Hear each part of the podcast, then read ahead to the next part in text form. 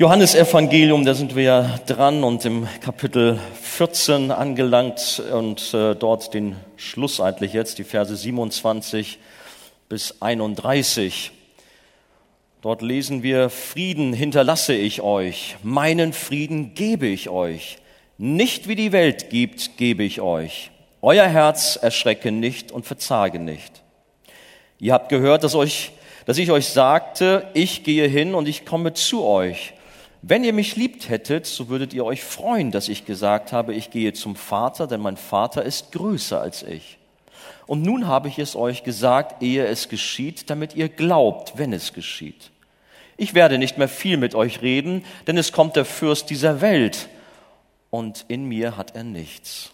Damit aber die Welt erkennt, dass ich den Vater liebe und so handle, wie es mir der Vater geboten hat, steht auf und lasst uns von hier fortgehen. Bis dahin. Amen. Jetzt setzen wir uns. Oder ihr. Ich bleib stehen. ja, ich muss allerdings sagen, Christian sagte zwar gerade, der Predigtext ist 27 äh, bis 31, aber ich beschränke mich doch im Großen und Ganzen auf den Vers 27. Denn damit hat, damit hat man eigentlich schon genug zu tun, diesen wirklich tiefgehend auf sich wirken zu lassen. Und so habe ich die Predigt überschrieben, ein besonderer Friede. Amen, den brauchen wir. Wir befinden uns hier nach wie vor in, äh, am Vorabend der Kreuzigung und Jesus verabschiedet sich von seinen Jüngern. Und wir haben schon auch in den letzten Gottesdiensten gehört, dass er das mit sehr trostvollen Worten tut. Wir haben von einem vierfachen Trost gehört und letztes Mal dann auch vom Beistand, den Jesus auch seinen Jüngern zugesichert hat, den Heiligen Geist. Sehr trostvoll. Und heute geht es weiter, ein weiteres Trostwort. Der Friede, ein besonderer Friede ist den Jüngern verheißen. Die Jünger waren aufgrund der Ereignisse voller Angst und ihre Herzen waren aufgewühlt und unruhig. Wer soll es ihnen verdenken bei all dem, was jetzt um sie herum los war? Und sie waren unsicher, was geschieht jetzt? Was passiert? Dieses Aufgewühltsein, diese Unruhe, die kennen wir alle. Und viele Menschen sowieso, gerade auch in diesen Tagen, wenn man auch hineinschaut ins Weltgeschehen, was sich da alles so abspielt. Kein, kein Tag vergeht ohne irgendwelche Schlagzeilen, die auch unser Herz beunruhigen können. Denken wir nur an all die Geschichten rund um Fukushima zum Beispiel. Da ist viel Unruhe, viel Sorge, oder auch, was passiert in Nordafrika und in anderen Ländern, dort, wo auch ja, äh, Bürgerkrieg ist, wo manche Unruhe ist. Krieg, Terror, Konflikte. Und nicht nur im Großen, sondern auch im Kleinen. Auch da liest man manches von Familientragödien. Schreckliche Dinge, die einen ganz auffühlen, ganz durcheinander machen können. Aber das sind auch verschiedene Krisen, Katastrophen, die die Welt immer wieder in Atem halten. Deswegen sind viele Menschen verunsichert, haben ein unruhiges Herz, verzagtes Herz, wie wir es auch hier von den Jüngern lesen. Und man kann sagen, überall auf der Welt sehnen sich die Menschen nach Frieden. Ist es nicht so? Und es war immer wieder so, dass man sich für Frieden eingesetzt hat, den Frieden gesucht hat. Und Ruhe. Menschen kämpfen mit Ängsten und Sorgen, was auch oft zu innerer Unruhe führt zu Schlafstörungen und vielen anderen Folgen aufgrund von nervlicher Schwäche, nervlicher Angespanntheit. Und wir wissen, dass die psychischen, seelischen Erkrankungen rapide zugenommen haben. Es ist viel Not. Aber kommen wir zurück zu Jesus. Er hatte hier mit seinen Jüngern das Abendessen in diesem Obersaal, wo sie zusammen saßen, beendet. Und man kann fast sagen, er drängt so langsam zum Aufbruch. Habt ihr es noch in Erinnerung? Er sagt ja, steht auf und lasst uns von hier fortgehen. Er weiß, dass seine Stunde nun bald kommen würde. Wir haben auch gelesen, der Satan, der Fürst dieser Welt, hat sich aufgemacht. Ja, hat sich aufgemacht, um Jesus mit Hilfe von Pilatus, mit Hilfe von Judas zunächst auch mal und auch dem Hohen Rat letztendlich ans Kreuz zu bringen. Und man denkt, der Fürst dieser Welt, hat er die Macht, hat er Kontrolle? Wie ist es? Nein, die Kontrolle bleibt immer noch bei unserem Herrn. Das ist ganz, ganz wichtig, das auch zu sehen, gerade auch in diesem Zusammenhang. Denn äh, der Herr ist derjenige, der alles lenkt und leitet. Auch diese ganz entscheidenden Dinge diese, der Heilsgeschichte hier. Das müssen wir erkennen, müssen wir wahrnehmen. Wenn das nämlich so ist, nicht so ist, dann fangen wir an, ein dualistisches Bild aufzubauen.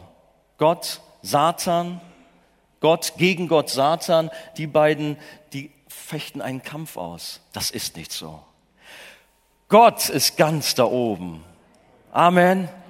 Und Satan ist ganz da unten. Er ist ein Geschöpf, er ist ein Engel, ein gefallener Engel, nicht mehr. Der Abschied Jesu von seinen Jüngern stand also bevor. Nun war es so in alten Israel üblich, dass bei der Begrüßung, aber auch beim Abschiednehmen, dass man dort einen besonderen Friedensgruß einander gegeben hat. Shalom, Friede sei mit euch, Friede sei mit ihr. Und dieses hebräische Wort heißt nicht nur Friede, sondern es bedeutet auch Unversehrtheit und Heil. Und damit ist jedoch nicht nur Befreiung von jedem Unheil und Unglück gemeint, sondern auch Gesundheit, Wohlfahrt, Sicherheit und Ruhe. Ein wunderschöner Gruß mit ganz tiefem Inhalt. Wenn er nicht zu einer oberflächlichen Floskel verkommt, das kann nämlich auch sehr schnell geschehen. Ist euch das schon mal passiert, dass euch jemand begrüßt hat und gefragt hat, wie geht's dir? Und du fängst an. Ja, also muss ganz ehrlich sagen, es ist letzter Zeit ein bisschen schwierig gewesen und da waren manche Dinge und plötzlich hältst du inne, du hört mir ja gar nicht zu. Ist schon wieder weitergegangen. Das war nur so gemeint, dieses wie geht oder im Englischen How are you? Wie geht's dir? Wie ist es mit unseren Begrüßungen? Meinen wir sie ehrlich? Jesus hat es ehrlich gemeint. Wenn er hier über den Frieden spricht, dann war das keine leere Floskel, dann war das kein bla bla oder so. Nein, es war wirklich tiefgehend und was er gesagt hat, das meinte er auch so. Er hat nämlich gesagt, Frieden hinterlasse ich euch, meinen Frieden gebe ich euch. Aber die Frage, die uns natürlich heute Morgen beschäftigen soll, welch ein Friede, was für ein Friede ist das, den Jesus bringt und wie können wir ihn persönlich für uns erfahren? Das ist ja das Entscheidende. Und heute haben wir mal nicht drei Punkte von mir, wie ich das so traditionell und klassisch mache, sondern vier. Vier Merkmale dieses besonderen Friedens sollen uns Antwort geben und schauen, was es für eine, oder die Art des Friedens, die Quelle des Friedens, den Unterschied dieses Friedens zum Frieden in der Welt und letztendlich geht es auch um die Auswirkungen dieses Friedens. Die Art dieses Friedens ist Übernatürlich auf jeden Fall. Das muss man feststellen. Es ist ein Friede, kein normaler Friede, sondern ein himmlischer, ein göttlicher Friede. Es ist ein Friede, der nicht nur die Abwesenheit von Problemen, die Abwesenheit von Krieg bedeutet, sondern der unabhängig ist von Umständen, aber abhängig ist von Gottes Gnade und Güte. Das ist ganz wichtig. Und wenn wir in die Schrift hineinschauen, dann finden wir viele Beispiele, wo dieser Friede deutlich wird. Eine Geschichte hat mich immer wieder fasziniert. Ich weiß nicht, wie es euch geht. Paulus und Silas im Kerker, im Gefängnis. Man muss jetzt vorstellen, das sind ja nicht so Gefängnisse damals gewesen wie heute. Heute mit all dem äh, Luxus mitunter, zumindest was man hier hört von Anstalten in Deutschland, das war nicht so damals. Das waren dann wirklich Kerker mit äh, Ratten und allerlei Ungeziefer und dunkel und nass und kalt und was weiß ich. Und dann natürlich auch die Umstände. Was wird geschehen? Wir sitzen hier im Kerker, holt man uns morgen raus, um uns den Kopf kürzer zu machen oder was wird passieren? Also es waren keine rosigen Umstände für Paulus und Silas. Sie sind dort im tiefsten Kerker. Ach ja, zudem sind sie noch im Stock eingespannt. Wisst ihr, was das ist? Da sind sie so in so ein, äh, ja, in so Holz festgesetzt und können sich gar nicht bewegen. Wie soll man da Lobpreis machen? Juh, sie haben Lobpreis gemacht, aber wie? Aber muss man sich mal vorstellen, da sind sie so drin und machen Lobpreis und sind voller Freude, voller Begeisterung. Wie kann das angehen? Mensch, ihr lieben Paulus Silas, das ist doch jetzt ein Grund, um Trübsal zu blasen, um eher, äh, ja, was weiß ich, zu weinen und zu klagen und ja, mit dem Leben abzuschließen, ach was weiß ich. Nein, sie sind voller Lobpreis und ihr Herz ist von Frieden erfüllt, weil darin Jesus ist. Und Gott gebraucht sie, wenn ich später, wer die Geschichte kennt, um auch dem Gefängnisdirektor das Heil zu bringen. Oder denken wir an eine Bootsfahrt der Jünger mit Jesus. Eine Bootsfahrt, die ist lustig, oder wie heißt das? Da war das irgendwann nicht mehr lustig, weil dann plötzlich ein großer Sturm aufkam und das Boot durchgeschüttelt worden ist und die Wellen über das Boot schlugen und hineinschlugen. Ich weiß nicht, ob da schon langsam Wasser reinlief, vermutlich. Und die Jünger gerieten in große Panik. Mensch, wir ersaufen gleich, wir gehen gleich unter. Und was macht Jesus? War da mit Wasserschöpfen beschäftigt? Der hat geschlafen, ganz selig und ruhig da im hinteren Teil, da am, weiß nicht, ob Unterdeck, was es für ein Schiff genau war. Er schlief. Welch eine Ruhe, welch ein Frieden. Tja, die Jünger dachten, ihre letzte Stunde habe haben geschlagen und Jesus, der hat geschlafen. Aber dann stand er auf und befahl dem Sturm und sogleich kehrte auf dem See eine völlige Ruhe ein. Eine Ruhe ein, die er aber auch in seinem Herzen schon hatte. Und so hier in unserer Begebenheit, hier in den Abschiedsreden, Jesus verspricht seinen Jüngern einen tiefen oder eine tiefe übernatürliche Ruhe, einen Frieden in einer unruhigen Zeit, in der sie mit verzagten Herzen seinen Abschied verarbeiten müssen, indem sie mit scheinbaren Rückschlägen zu kämpfen haben. Und dieser besondere Friede ist wahrlich ein großes Geschenk. Das ist etwas ganz Besonderes. Ein Friede, der sie durchhalten lässt und sie quasi wie Paulus und Silas damals in dunkelster Stunde im Kerker in einen Lobpreis verfallen lässt oder wie Jesus im Sturm schlafen lässt. Dieser Friede bewirkt auch im größten Schmerz und Leid eine tiefe innere Ruhe. Und ich glaube, manch einer von uns heute Morgen hier, der kann zeugnishaft aus seinem Leben erzählen. Aber zunächst mal, auch wenn wir über die Art des Friedens nachdenken, ist es entscheidend, wie, kommen, wie bekommen wir überhaupt Frieden mit Gott?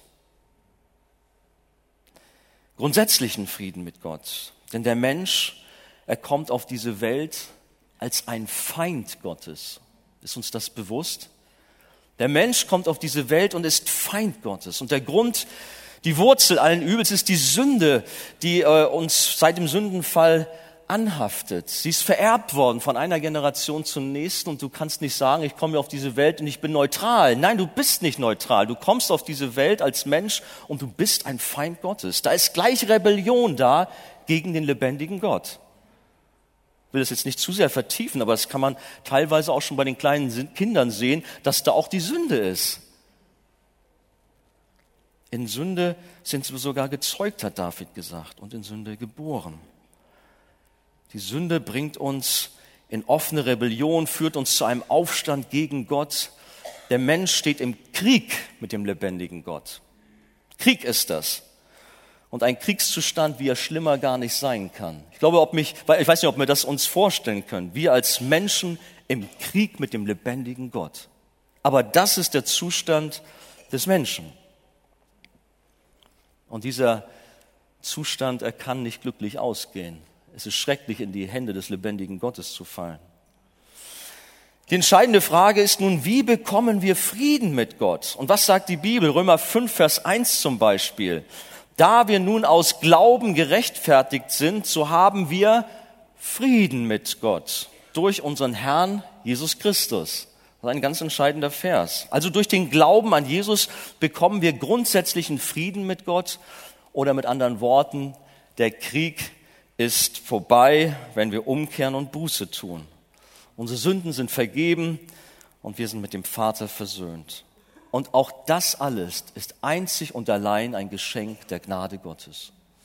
Aber es geht weiter, ein paar Verse weiter, in Vers 10 lesen wir in Römer Kapitel 5, denn wenn wir mit Gott versöhnt worden sind durch den Tod seines Sohnes, als wir noch Feinde waren, da kommt es, wie viel mehr werden wir als Versöhnte gerettet werden durch sein Leben?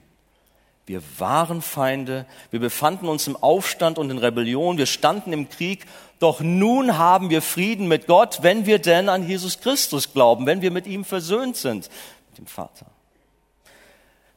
Wie bist du heute hier? Im Frieden mit Gott oder ist da Kriegszustand? Das ist eine wichtige Frage, die du dir heute Morgen stellen sollst.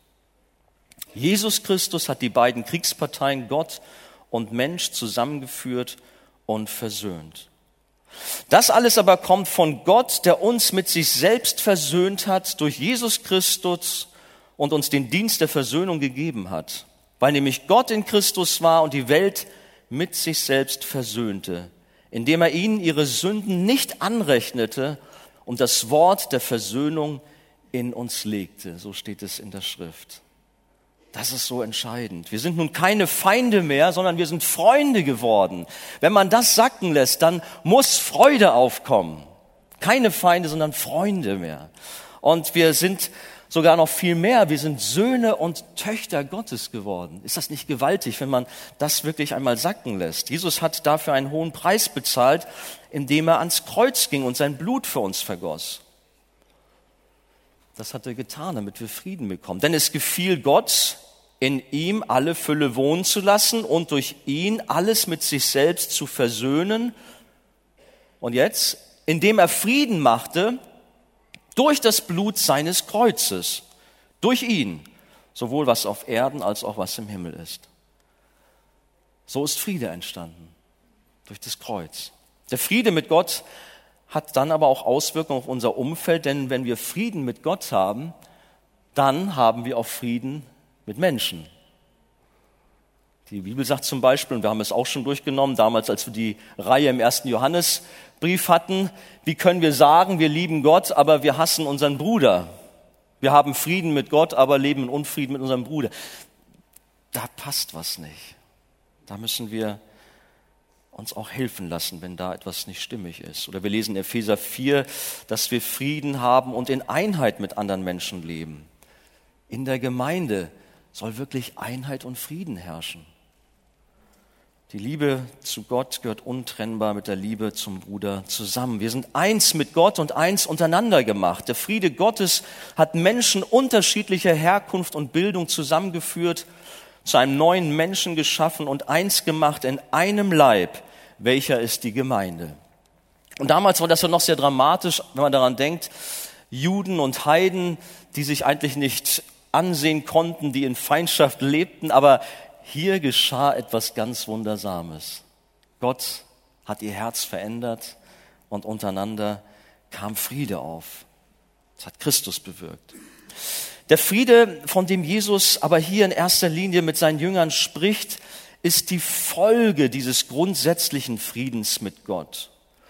Gott schenkt uns seinen Frieden, die Ruhe für die Seele, danach, wo wir uns so sehr sehnen hat jemand gesagt, dies ist ein übernatürliches, dauerhaftes, positives, göttliches Beruhigungsmittel ohne Nebenwirkung. Ist das gut? Ohne Nebenwirkung.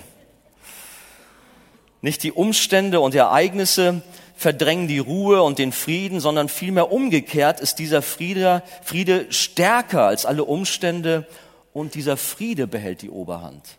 Das ist etwas ganz Entscheidendes. Und da gibt es so einen ganz bekannten Vers, so einen Segensgruß, den man auch am Ende des Gottesdienstes sagen kann, Philippa 4, Vers 7. Und der Friede Gottes, der allen Verstand übersteigt, wird eure Herzen und Gedanken bewahren in Christus Jesus. Dies ist nicht Frieden mit Gott, sondern es ist der Friede Gottes, der uns eine tiefe innere Ruhe schenkt. Kennt ihr den Ausdruck, die Ruhe vor dem Sturm?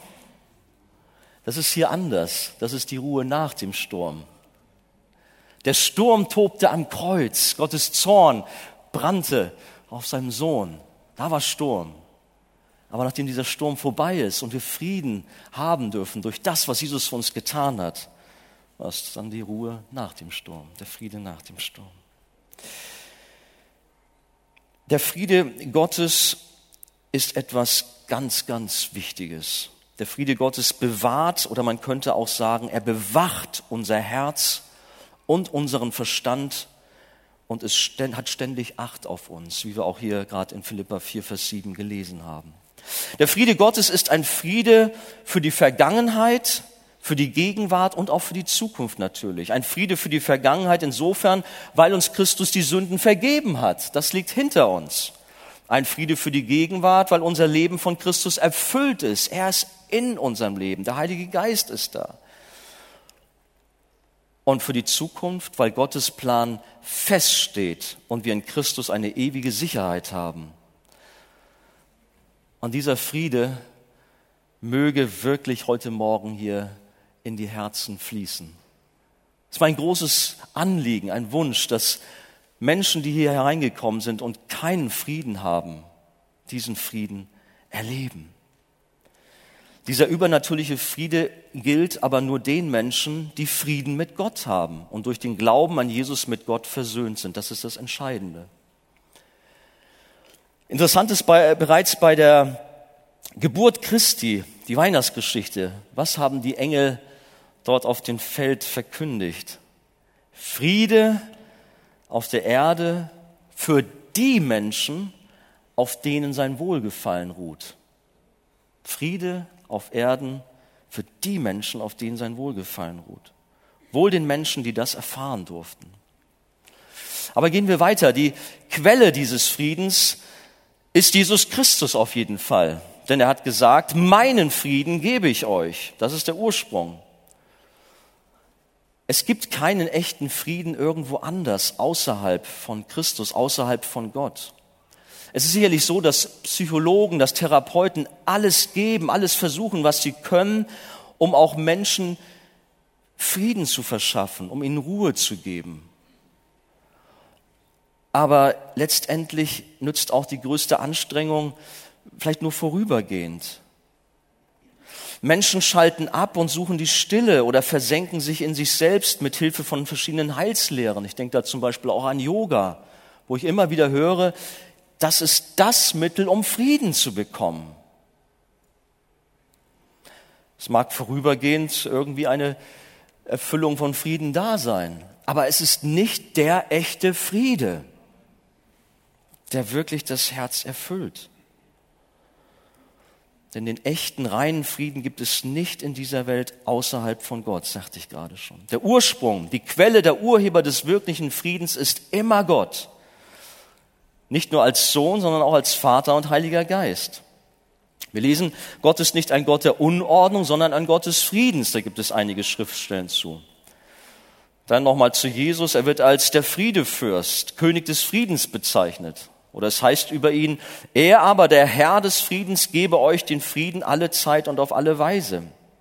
Und auch vom Heiligen Geist wissen wir, dass er der Geber des Friedens ist. Auch da finden wir entsprechende Bibelverse oder auch wenn wir an Galater 5 denken, an die Frucht des Geistes, eine Frucht oder ein, ein Frucht äh, beinhaltet den Frieden, so darauf wollte ich hinaus. Der Frieden ist da genannt worden.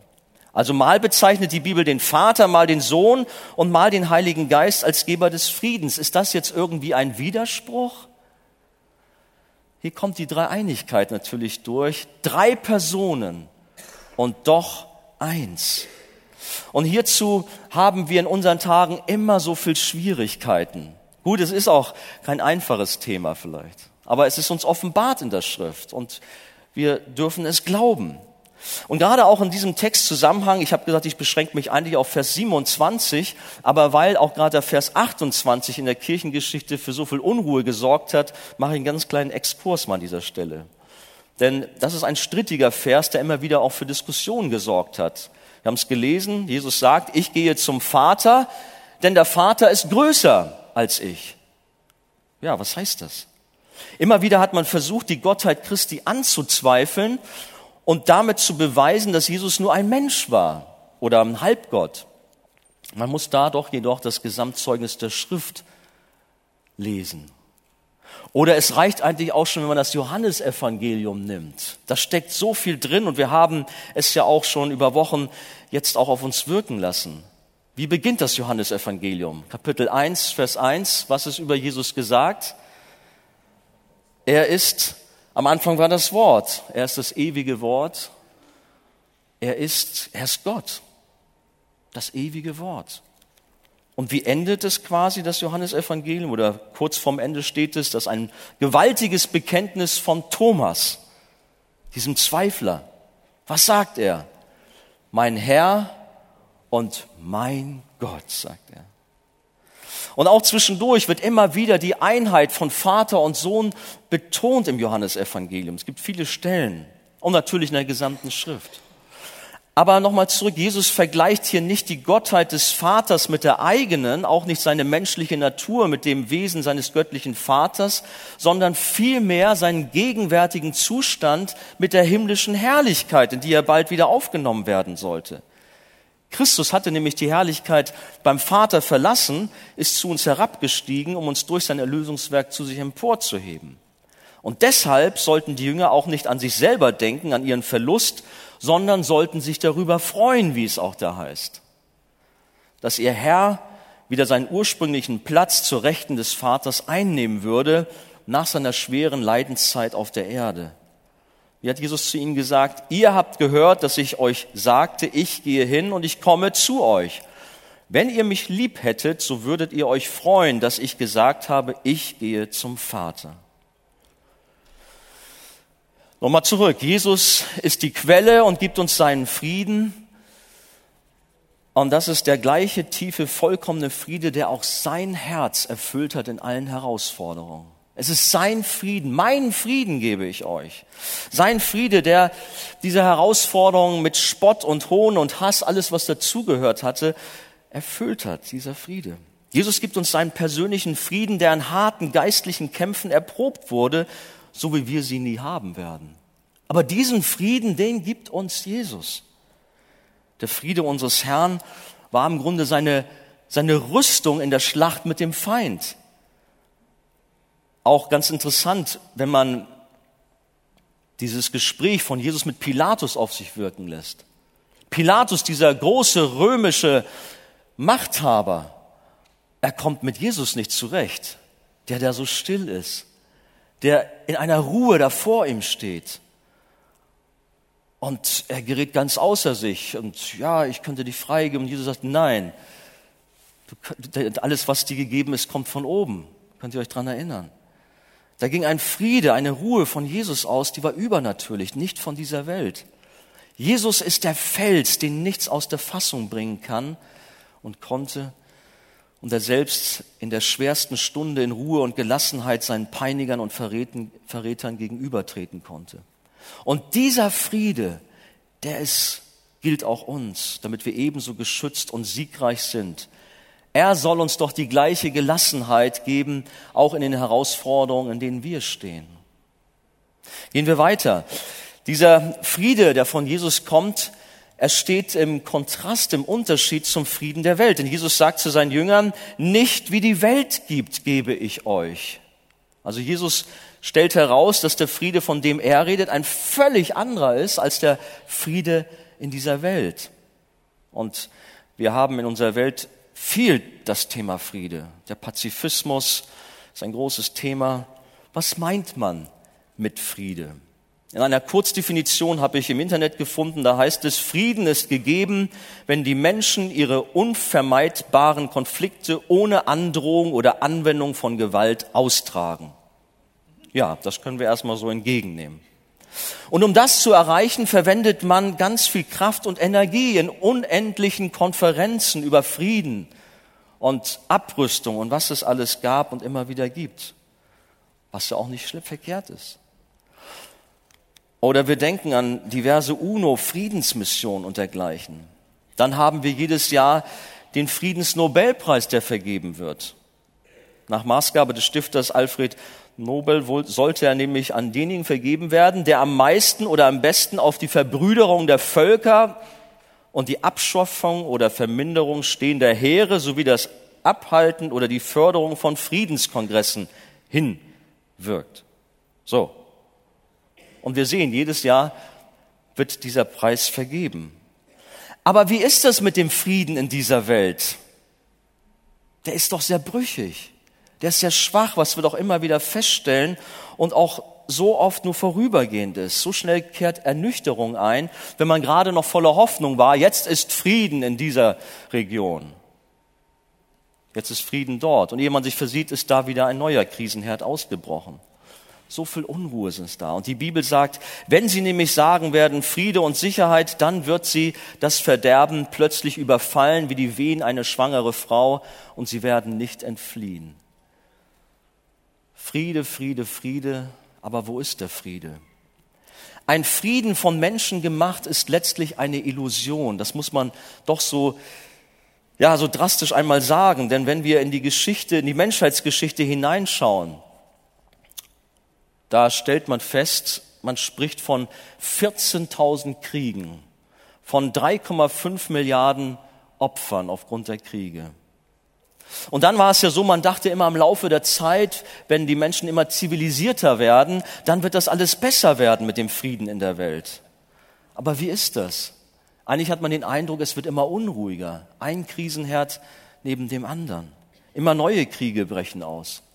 Ich weiß noch, das war nach dem Balkankrieg auch da, dachte man in Europa hier, da wird doch kein Krieg mehr ausbrechen können. Das kann nicht sein.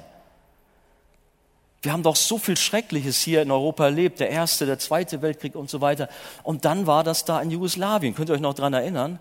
Und ich weiß nicht, wer von den jungen Leuten dabei war. Wir sind ja dann damals direkt danach auf eine Freizeit nach Kroatien gefahren. Wir kamen da durch, durch Bosnien quasi, an der Grenze längs und durch die zerschossenen Dörfer durchgefahren. Und wir sahen, wie das alles so ist mit unserer Zivilisation, Herr, mit dem Frieden. Und ich kann mich noch dran erinnern, wie dort in unserem Freizeithaus auch eine Flüchtlingsfamilie untergebracht war und wie das kleine Mädchen dort nicht sprechen konnte, weil vor ihren Augen ihr Vater erschossen wurde. Und es kam alles so nah dran an uns. Aber in unserer Welt, wir reden von Frieden und der Mensch hat alles im Griff, das wird schon alles. Gar nichts hat er im Griff. Die Bibel sagt, die Gottlosen haben keinen Frieden. Jesaja 48, 22. Die Gottlosen haben keinen Frieden. Eine Ganz schöne Aussage. Aber man muss es so feststellen, ein echter, endgültiger Friede in dieser Welt ist nicht möglich. Den werden wir erst haben, wenn Jesus wiederkommt. Jesus ist der Friedefürst. Außerhalb von Gott ist dieser echte Friede nicht möglich. Der Friede Gottes ist also nicht wie der Friede dieser Welt. Es ist sogar vielmehr so, dass wir als Kinder Gottes aufgrund unseres Glaubens unter Umständen sogar äußeren und politischen Frieden entbehren müssen. Da sind so viele Geschwister im Glauben, die auf dieser Welt verfolgt werden, die viel Drangsal erleben aufgrund des Glaubens. Wir werden da demnächst auch als Gemeinde zukommen. In Johannes 15 greife ich schon mal vorweg. Dort lesen wir, wenn euch die Welt hasst, so wisst, dass sie mich vor euch gehasst hat. Wenn ihr von der Welt wärt, so hätte die Welt das ihre lieb. Weil ihr aber nicht von der Welt seid, sondern ich euch aus der Welt heraus erwählt habe, darum hasst euch die Welt. Da ist insofern nichts mit Frieden in der Welt so. Da ist viel Verfolgung, Benachteiligung aufgrund des Glaubens. Und gerade in den letzten Jahren haben wir sehr viel davon gehört. Hat wieder zugenommen. Ich meine, es gab zu allen Zeiten schreckliche Verfolgungszeiten und die Gemeinde Jesu hat viel, viel Not erleben müssen. Äußerlich war da kein Friede, aber innerlich und ich muss euch sagen, ich war so beeindruckt, wenn ich manche Berichte gelesen habe aus China oder Nordkorea jetzt gerade auch in letzter Zeit, wo Christen wirklich fertig gemacht wurden, wo sie niedergedrückt worden sind. Vielleicht habt ihr davon gehört, sie durften noch nicht einmal ihren Kopf nach oben heben, weil sie, man wollte die, ihnen die Verbindung zu Gott unterbrechen. Sie durften nur nach unten gucken, gerade in Nordkorea. Und dennoch war ihr Herz voller Freude, voller Frieden, weil Jesus in ihnen war, auch wenn äußerlich das alles schwierig war. Jesus selbst weist einmal sogar darauf hin, dass wir als seine Nachfolger auch Probleme mit der eigenen Familie haben können. Das sind ganz herausfordernde Verse. In Matthäus 10 lesen wir das. Da heißt es sogar fast, oder es heißt sogar, ich bin nicht gekommen in Frieden, sondern da ist plötzlich von Krieg, von Unruhe die Rede. Durch den Glauben an Jesus haben wir plötzlich Krach in der Familie. Ein Riss geht durch die Familie. Nein, Jesus hat uns nicht einen politischen Frieden verheißen und auch nicht Harmonie in der Gesellschaft. Aber sein Friede ist im Herzen seiner Nachfolger, die trotz mancher Verfolgung und Drangsal einen tiefen inneren Frieden haben, den nur Jesus geben kann. Kommen wir noch zu den Auswirkungen dieses Friedens. Was ist die Auswirkung, das Ergebnis dieses mächtigen, übernatürlichen Friedens in unserem Leben? Und Jesus hat es hier auch gesagt, das heißt, er hat es sogar schon in Vers 1 von Kapitel 14 gesagt, euer Herz erschrecke nicht und verzage nicht. Hier wiederholt er es nochmal. Jesus gibt seinen Frieden, damit wir ihn ergreifen und für unser Leben anwenden, sodass unsere Herzen eben nicht voller Angst und Sorgen und voller innerer Unruhe sind und nicht verzagt sind, sondern dass wir ruhig und gelassen sind. Tja, das ist herausfordernd. Wenn also unsere Herzen dieses nicht aufweisen, was ist dann? Prüfen wir uns mal. Es kann sein, dass wir, oder häufig so, dass wir Misstrauen haben ja Gott, du hast es in der Hand, aber irgendwie weiß ich doch nicht so. Das ist alles so schwierig und man wird unruhig. Aber letztendlich ein Zeichen, weil man nicht das Vertrauen zum Herrn hat. Es zeigt unseren Unglauben, denn wir vertrauen nicht der Zusage unseres Herrn, dass er alles unter Kontrolle hat, dass er für uns sorgt und, und, und. Wir kennen die vielen Verheißungen. Immer wieder plagen uns Ängste und Sorgen, was unsere Zukunft anbelangt. Aber haben wir vergessen, der Friede unseres Herrn. Er gilt für die Vergangenheit und uns vergeben, für die Gegenwart. Er ist bei uns und auch für die Zukunft. Er hat einen Plan für unser Leben. Warum sollen wir uns fürchten? Jesus ist der Herr. Immer wieder lesen wir in der Schrift, fürchtet euch nicht. Immer wieder. Aber ist es nicht so, dass unser Herz doch auch voller Furcht ist? Und ich predige heute Morgen auch zu mir selber. Denkt ja nicht, der steht da oben und bringt da irgendwas so und Nein. Wie oft ist es so? Dann ist irgendwie vielleicht eine Krankheitsnot, die dich regelrecht aus der Bahn schmeißt. Gerade noch, wo du ganz gesund warst, ja, Halleluja, preis dem Herrn. Aber dann kommt irgendetwas oder das Problem am Arbeitsplatz oder Stress mit der Nachbarschaft. Plötzlich ist alles dahin. Wo ist der Friede geblieben? Nichts mehr da. Warum sollen wir uns fürchten? Ich habe eine Geschichte letztens auf mich wirken lassen. Ich habe sie schon in der Gebetsstunde erzählt, aber wiederhole sie hier noch einmal. Da war so ein Schiff auf der Überfahrt von Europa nach Amerika. Damals, die Segelschiffe. Und dieses Schiff geriet in einen fürchterlichen Sturm. Nicht nur für ein paar Stunden, sondern ich glaube, das ging über Tage sogar. Was aber auffiel, alle Menschen waren übrigens natürlich unruhig. Nicht nur, dass sie über der Reling standen mit einer leicht grünen Gesichtsfarbe, äh, weil sie seekrank waren, sondern da war eine Angst, eine Unruhe. Was passiert? Wir werden untergehen, wir werden unser Ziel niemals erreichen, wir werden sterben. Aber da war ein kleiner Junge, der war ganz ruhig da an Deck beschäftigt, spielte da so vor sich hin. Und die haben mir gedacht, was ist das? Ist, irgendwie ist er doch, ist er doch gestört, weiß ich nicht. Was ist mit dem Jungen los? Und irgendwann haben sie ihn gefragt, Junge, schau mal, warum bist du so ruhig? Was ist los mit dir? Wisst ihr, was er gesagt hat? Nur ein Satz. Wieso? Mein Papa ist doch der Kapitän. Der macht das schon alles, der regelt das. Und das hat zu mir gesprochen. Warum machen wir uns oft so einen Kopf? Unser Papa ist doch Kapitän, ja, er ist der Chef des Universums, er hat doch alles in der Hand. Herr, hilf uns doch, dass wir das uns immer wieder auch bewusst machen. Der erste Märtyrer Stephanus, er hatte wirklich Frieden Gottes in seinem Herzen. Denn selbst als die Steine flogen, seinen Kopf getroffen haben, da hat er für seine Peiniger gebetet, für seine Mörder. Sie haben ihn ja nachher umgebracht, er ist der letzte, erste Märtyrer. Und er hat ihn sogar vergeben. Der Apostel Paulus beschreibt das Leben im Frieden Gottes folgendermaßen. Wir werden überall bedrängt, aber nicht erdrückt. Wir kommen in Verlegenheit, aber nicht in Verzweiflung. Wir werden verfolgt, aber nicht verlassen. Wir werden niedergeworfen, aber wir kommen nicht um. Paulus hatte diesen Frieden und sein Blick war immer wieder auf den Herrn ausgerichtet. Seine Hoffnung und Sehnsucht galt der ewigen Gemeinschaft mit seinem Herrn. Er hat einmal gesagt, ich habe Lust abzuscheiden, bei Jesus zu sein. Er klebte nicht an irgendwelchen irdischen Dingen. Jesus hat uns einen übernatürlichen Frieden gegeben, doch das bringt eine Verpflichtung mit sich und wir sind gefordert, diesen Frieden einzusetzen. Denn die Bibel ermahnt, und der Friede Gottes regiere in euren Herzen. Zu diesem seid ihr ja auch berufen in einem Leib und seid dankbar. Wir haben in der Tat von Jesus Frieden geschenkt bekommen. Aber nun sollen wir ihn auch in unserem Leben regieren lassen.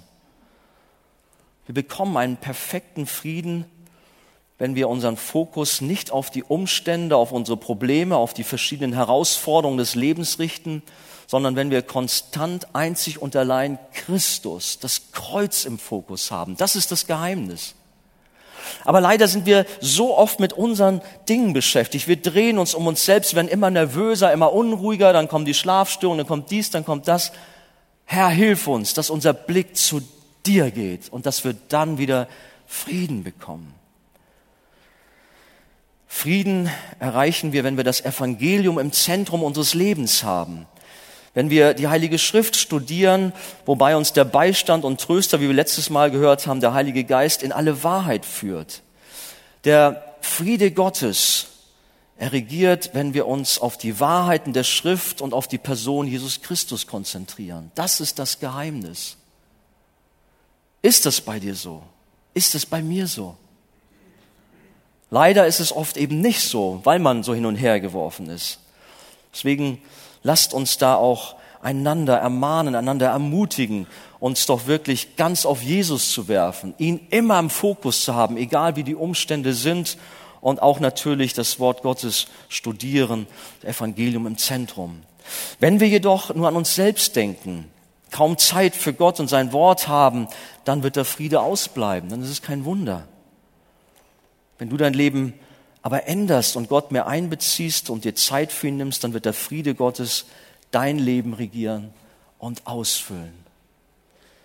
Hadere dich mit deinen Umständen, schone deine Nerven, vertraue deinem Gott, der dich führt und leitet und seinen Plan mit deinem Leben hat. Paulus lernte den Frieden in seinem Herzen zu bewahren und sich nicht durch Umstände beeinflussen zu lassen. Er hat gesagt, ich habe nämlich gelernt, mit der Lage zufrieden zu sein, in der ich mich befinde. Das ist ein starkes Geheimnis. Nicht immer das haben, zu haben zu wollen, was der andere hat oder irgendwie immer in Unruhe zu geraten, weil irgendetwas nicht so läuft, wie man sich das vorstellt. Nein, diese Zufriedenheit, die brauchen wir.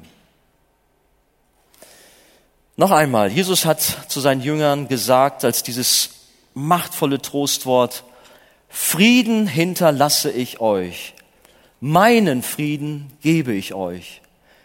Nicht wie die Welt gibt, gebe ich euch. Euer Herz erschrecke nicht und verzage nicht. Und diesen Frieden, den wünsche ich uns allen und ich schließe die Predigt mit diesem Wort, der Friede Gottes, der höher ist als alle Vernunft, bewahre eure Herzen und Sinne in Christus Jesus. Amen. Amen. Der Herr segne uns.